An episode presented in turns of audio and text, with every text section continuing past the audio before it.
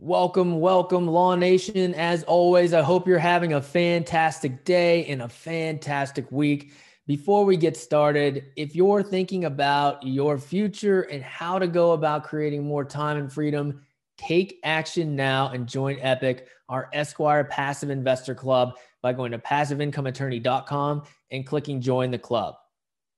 Look, we all start this investing journey somewhere. And maybe I'll give you just enough motivation for you to take that next step and house hack into a duplex, or you'll buy a rental property, or you'll start an e commerce store. Or if you've listened carefully and you don't have time for that, maybe you'll invest passively in an apartment building. How far can that get you? Well, far, really far. How about 7 million square feet of real estate? In 25 different states? Or how about financial freedom so that you can practice or work part time or not at all, to travel, to spend more time with the people you love, and to live a lifestyle by design? How awesome would that be? It's closer than you think. Our guest of honor, Daniel Farber, is the CEO of HLC Equity, a multi generational real estate investment firm rooted in a family of attorneys that has owned and operated real estate in over 25 states throughout the USA, having owned and managed over 7 million gross square feet of commercial, residential, and development land. Can't wait for this. Let's go. This is the Passive Income Attorney Podcast, where you'll discover the secrets and strategies of the ultra wealthy on how they build streams of passive income to give them the freedom we all want. Attorney Seth Bradley will help you end the cycle of trading your time for money so you can make money while you sleep. Start living the good life on your own terms. Now, here's your host, Seth Bradley. Daniel, what's going on, man? Welcome to the show. Hey there. Happy Thursday. Happy Thursday. Thanks. Yeah, thanks for having me. Appreciate yeah, for, for sure, man. So let's just jump right in, brother.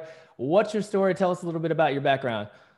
Sure. Well, um, uh, have a pretty diverse background, everything running from uh, experience uh, in, in the military to working as a journalist to working as a strategic consultant in the technology space primarily.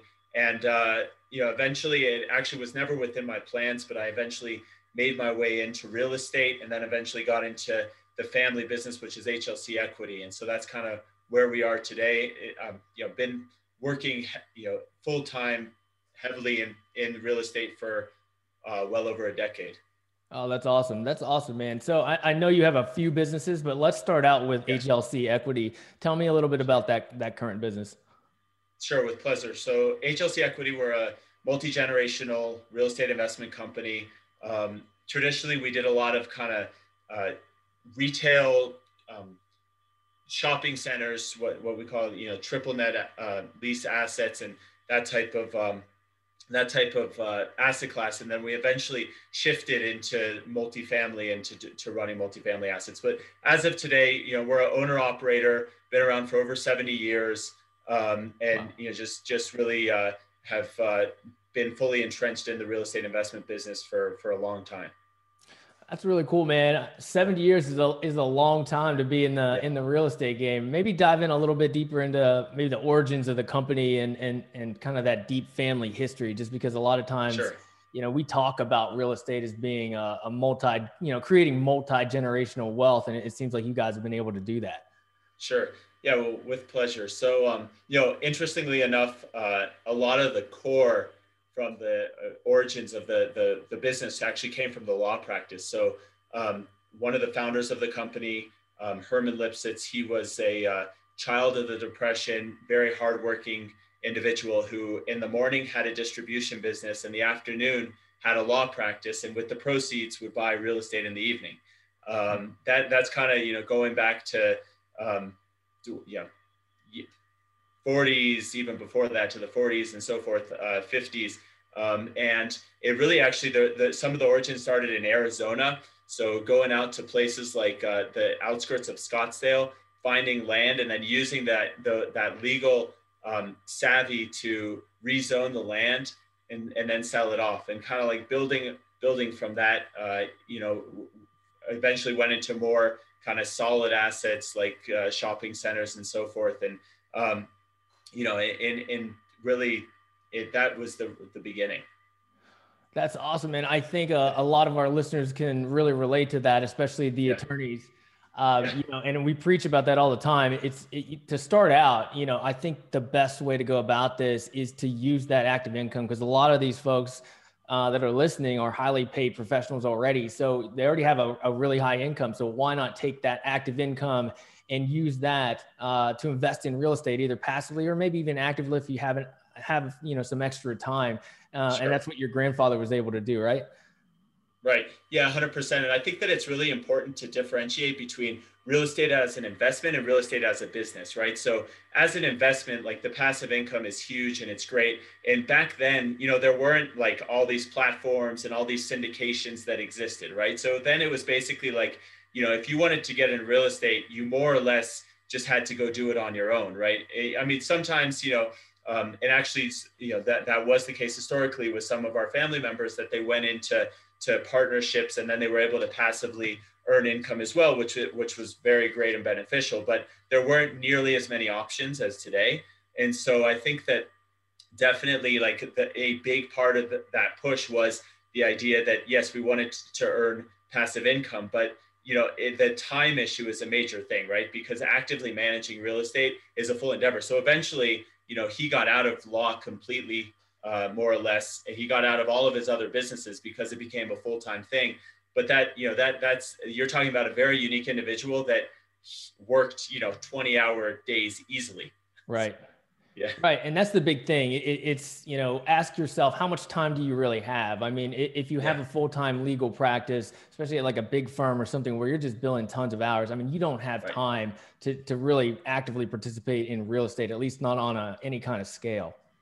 Right, a hundred percent. Yeah, yeah. So, so you know, today when you have options of just simply passively investing with an active manager, um, it like makes a lot more sense. And I'll even go further than that. And I'll tell you, even though I'm an active manager, um, I, I make passive investments with other managers, you know, that may be doing something different in a different location or a different asset class or something else I believe in because it's really a no-brainer. I mean, you know, you there's always risks associated with it um, just like any investment. But you know, I'm just going out and buying a fourplex, right? Just as an example, to do it well to do it right is so complicated, and it's so like it seems easy, but you know, people that over the last few years may have done well doing it because the market has just gone up. But really, to have like a solid investment is really complicated, and you need proper management. And so, for to be able to just pass it on and say, hey, you know, I just want to kind of sit back and, and, and watch it grow is is very powerful and, and the options are you know are plentiful today yeah for sure. And i think a lot of it comes down to getting people comfortable with the idea of, of investing passively. They didn't even know you could do it. I mean really until the jobs act i think what was that 2012 or somewhere in there uh, when you were able to solicit and advertise for these sorts of things, it really kind of right. brought it to the mainstream and more people kind of started having access to these investments.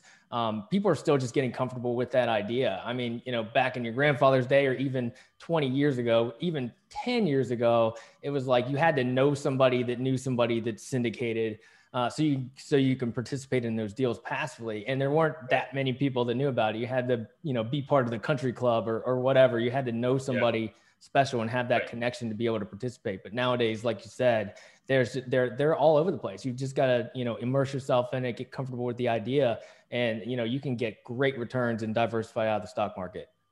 Right. No, 100%. And, and I would just say, like, from my own personal standpoint, you know, I do have some fear in terms of all of the advertisement. And there's definitely groups out there that advertise, you know, returns that are not realistic. And I have a fear of people being lured by these high double digit numbers. And I think that it's very important to say, like, you know, that the returns are what they are, right?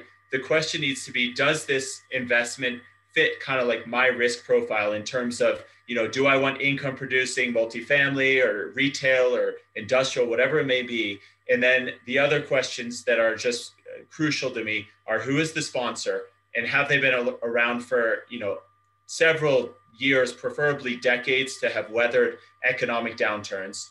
Um, and then, and then, uh, the you know the other factors that play into it is is is the is the risk profile what I'm looking for, and then also do they have skin in the game, which to me is also always huge. And so with our investments and our investors always appreciate we're we're you know many times the significant investor in in our deals, and we take a lion's share of the equity sometimes. So so I think those are like the the two really important factors.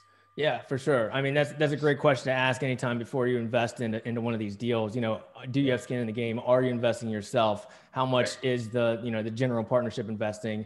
You know, what percentage yeah. of the total raise is that? You know, just get a feel for if if they're actually really committed to this deal themselves. They're putting their right. their capital at risk as well. Right. Yeah. Yeah. Hundred percent. Yeah. Yeah. Um, and then the who, the sponsor. The sponsor right. is is key. Yeah. Yeah, for sure. And and you know, it, it takes a little bit of due diligence up front. I mean, we call this passive investing, but really, you know, it's not completely right. passive. At least at the beginning, you've got to do your due diligence on the sponsor, the market, the deal. Right. Um, but then after that, then it really does turn into a truly passive investment. Yeah, 100%. And I'll, and I'll say that, you know, I think with the groups that I invest in passively, I literally just look, is this group, do I like this group? Do I like what they're investing in? I don't ask any questions about the deal because that's what I'm paying them for. Right. And I know things can go wrong and there's risks and everything. And, you know, that's why you don't put all your, you know, your eggs in one basket. But, but those are the crucial questions, I think. Yeah, that's an interesting take, man. Uh, because yeah. you are right, though. I mean, you can you can manipulate those the underwriting to make it spit yeah. out whatever return you want. So you've got to be careful as to not just look at, you know, this deal and this deal and say, oh, this has got a better IRR. So let's go with this right. one. That's not what you need right. to look at. You know, the sponsor, the track record, all that kind of stuff is, is way more important than that. Yeah, 100%. Definitely. So kind of going back to how you guys, you know, moved out of the retail sector and, or not completely maybe, but uh, started sure. to move to multifamily. Why did you make that pivot? Yeah, yeah 100%. So, you know, the, the, the net lease retail, re, both shop, neighborhood shopping centers and the net lease asset classes have their own unique advantages and disadvantages. Um, some of the advantages are that, you know, if you get a good tenant in that's a good credit, you have, you know, solid streams of income, right? And then the downside is, is that there's not as much upside in a lot of the scenarios because you have a long-term lease that's locked in and, and a lot of times you can't capture the upside for a long time. So coming out of like the last recession, you know, 2008, 2009, we saw that there was going to be huge demand for multifamily. Multifamily was not nearly as, you know, hot and talked about back then. I mean, it's always been a great asset class, but it wasn't like you heard about it every second on social media. Right. And um and so and so we felt but we also felt like kind of between the demand, inflation, financing, it just made a lot of sense. So we started doing smaller size deals and um, New York and Brooklyn and some other areas. And then we started looking at some other markets that, you know, made sense to us. So Dallas was one that we kind of picked up in 2015, um, Denver. Uh, and that's where we kind of like started really growing our, our platform in terms of, um, you know, do, doing larger scale deals and, and, and, you know, kind of like having more value add a more value add approach where we're able to get current income and current cash flow, but we're able to also appreciate over the long term as well. Gotcha, gotcha. At what point did you start bringing in outside investors? Did you really keep everything yeah. kind of tight to the vest for for decades before you started bringing yeah. in outside capital? Yeah, hundred percent. So for decades, it was you know either either private um, dealings or else or else a couple partnerships with like some significant groups, and then really what what as a growth strategy, those were our two ships: is let's get into multifamily and also let's offer this. Given we have track record we have you know the ability to co-invest we have a great management team let's use that and let's you know partner with other investors and then you know obviously the jobs act played into that in saying look we, we want to create a, build our relationships with everybody from you know high net worth accredited investors to private equity groups institutions and so forth so really you know we're we're we're, we're blessed to have the full breadth of investors that come with us everything from wealth management to private individuals um, and yeah, and so you know, it's really a growth strategy, but also a partnership. We're able to do more. We're able to buy more buildings, and we're able to also allow other people to benefit, um, you know, from our from our track record. Right. Yeah, that's the thing. I mean, you guys have been doing it for seven decades now, so you can bring in outside retail investors, or even at like the retail level, and bring right. folks in that you know they can participate with you, knowing that you've got the experience and the track record uh, to be able to perform and, and meet those returns. Right. Right. 100%. Yeah. So, you know, you, you kind of alluded to a little bit how the, the multifamily market is starting to heat up. Well, it has been heating up for quite some time. Yeah. I mean, what, what's your overall multifamily market outlook?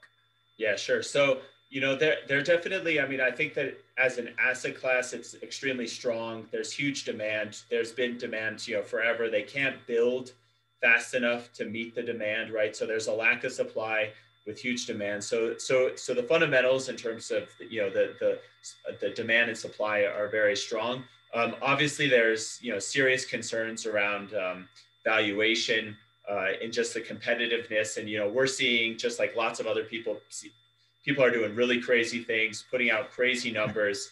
Um, and it's a function of you know so much capital in the market, which exists in the stock market right now, and everything from the stock market to crypto to real estate. And so it, I think those are concerning. But as an asset class and multifamily, um, you know, just in terms of the demand, I think that that's kind of why it's could be considered the safe harbor. I will say that I hate saying that because I'm always fearful when people say, "Well, it's the best asset class because somebody always needs a place to live." And yeah. and as we've seen with uh, you know with the pandemic, I mean, nothing is a sure thing, right? You have mm. absolutely no idea. Who could have imagined that we can't travel, you know, freely right now? And so it's just like I don't like having those assumptions, but in general, we feel very good about it. But the main challenge, though, is definitely pricing and valuation.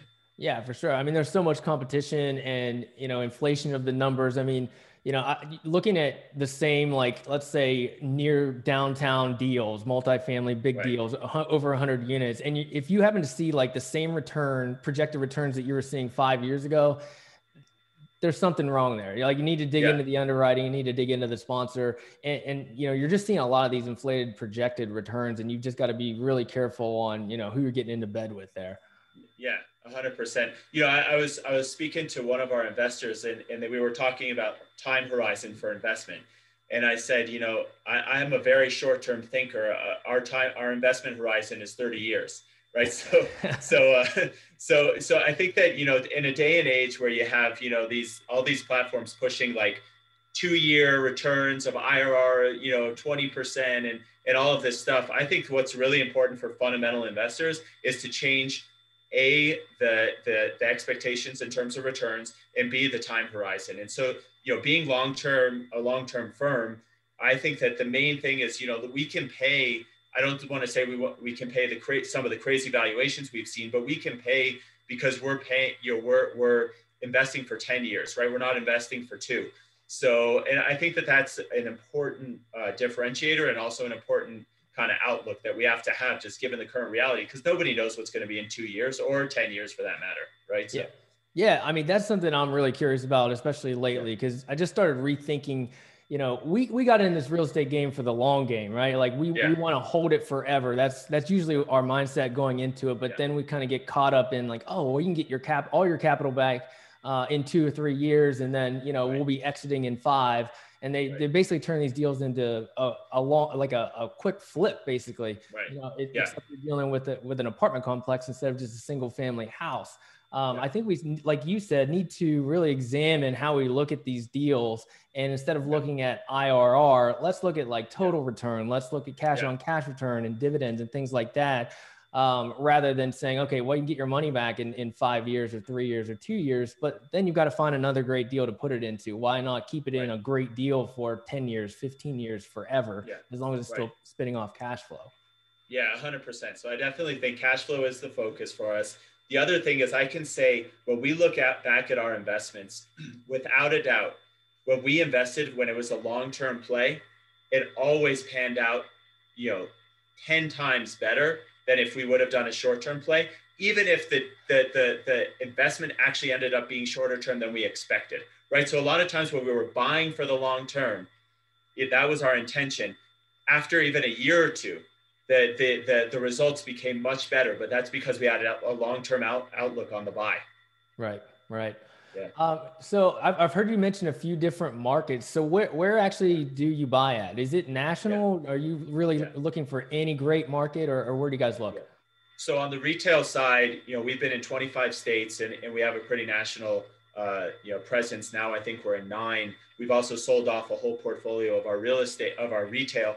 Um, the markets that we're most active in right now is uncertain, you know, definitely uh, Dallas, Denver, um, and then you know we're, we're we've been active in a couple other markets like Brooklyn and so forth. But really, we're we're looking into new markets now.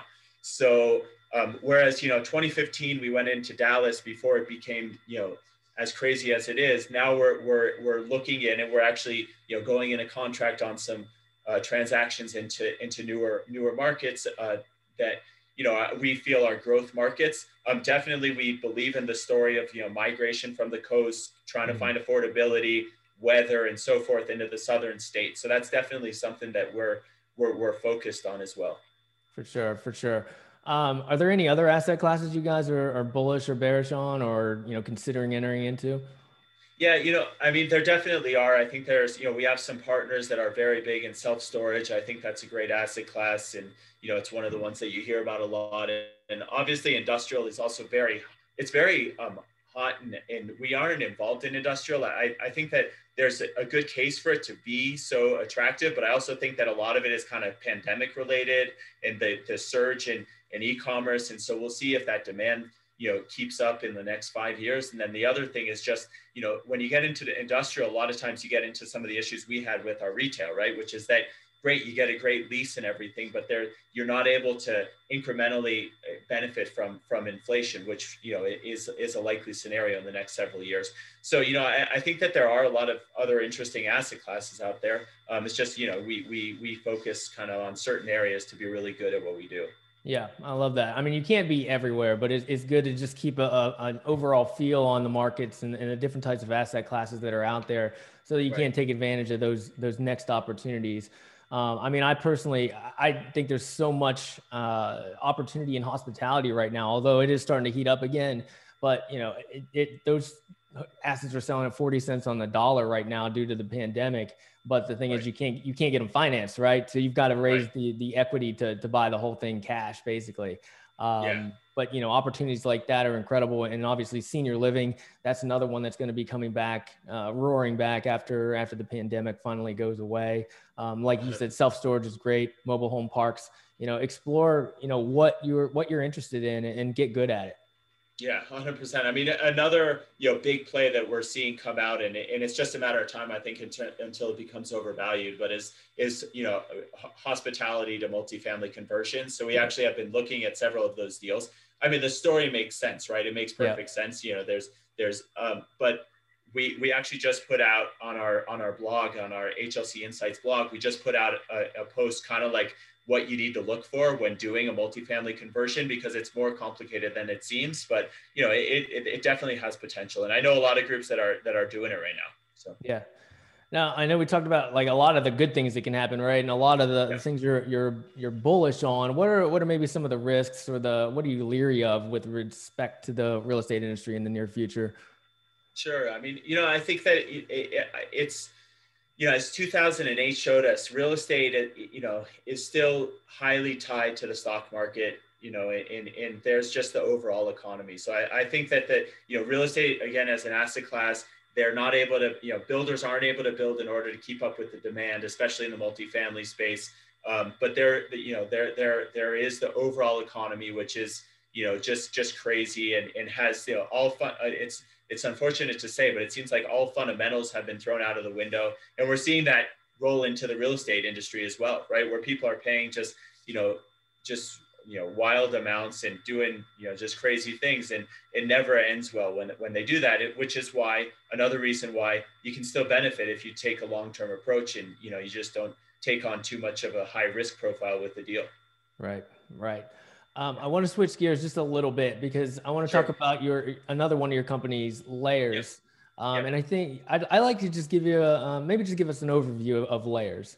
Yeah, definitely. So as we started buying and managing our properties, our multifamily properties, we kept thinking, you know, like, is there a better model that we can create? You know, real estate as multifamily has been run the same exact way for so long. It is efficient, but maybe there's, you know, in every efficient market, there's still some type of uh, innovation and disruption that you can you can bring across. And so we uh, we started you know playing with all kinds of different models, both from you know can we how can we be more community oriented? Maybe we can offer additional services, and then we also kind of incorporated um, corporate housing and, and ser- serve what we call serviced apartments, which is essentially furnishing the apartments and ask and offering services around it. So we built a consumer centric brand, consumer centric as into the our, our residents, our tenants at the multifamily properties, and we now offer our layers brand and operating model. So if if someone comes to our layers property, they can get a whole bunch of different services, and they can also get um, uh, a furnished apartment. And so that furnished apartment side of our business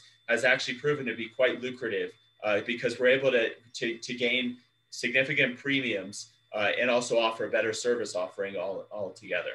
That's cool. What, what are some of those yeah. services?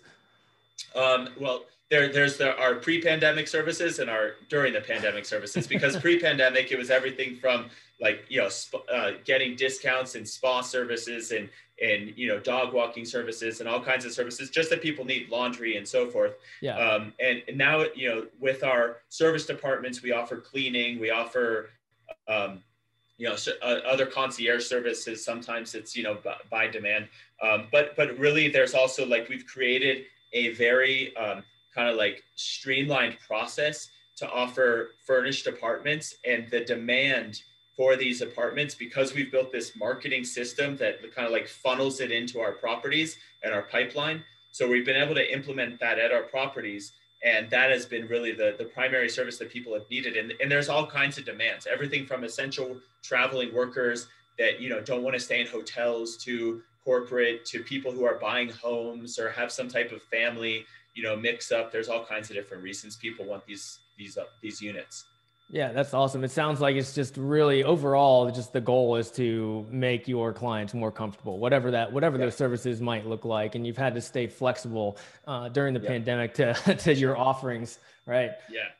100% yeah yeah and then there, during the pandemic it's been you know because community is a big part of it right so people want to come they want to feel part of a community especially in this day and age especially in a you know era of isolation the last year and sure. so you know we've we've we've you know quickly pivoted to you know we had an app we had a community app and everything that we connect everyone. And now we're able to just do a lot more digital kind of community uh, activities and stuff in order to keep an engaged community. Awesome awesome. All right daniel before we jump into the freedom for one last golden nugget for our listeners.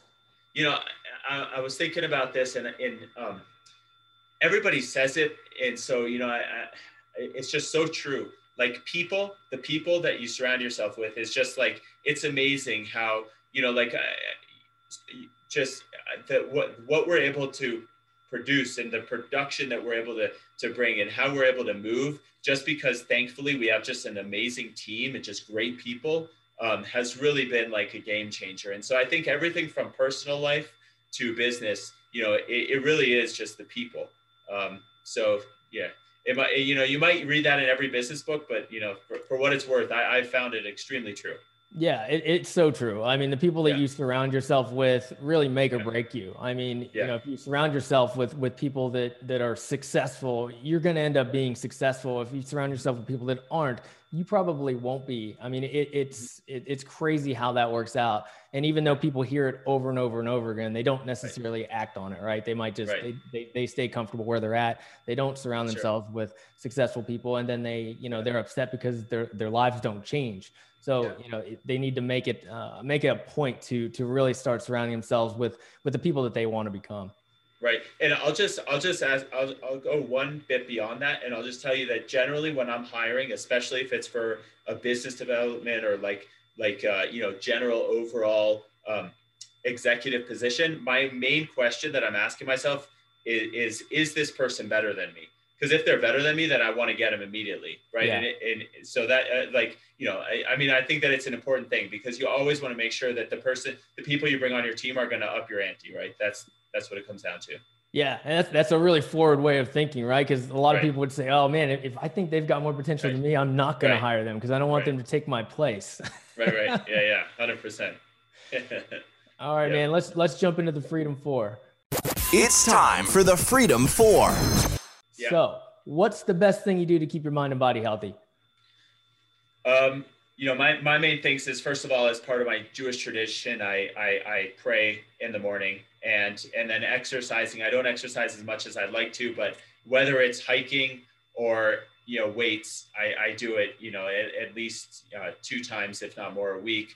And that definitely you know with all the craziness and especially in a day and age where we're on a screen way more than i'd like to admit um, yeah. you know it, it's it's key to me. Yeah definitely definitely. In an alternative universe where you weren't involved in your current businesses what would you be doing so without a doubt uh, you know I, I was it would it would be like journalism and some type of diplomatic work because that's the direction that for a long time i thought i was going until i realized what politics was all about, and then I, I decided I like I liked I liked the business world a little bit more. had enough had enough of that, yeah. right? Right. where were you at five years ago, and where do you see yourself five years from now?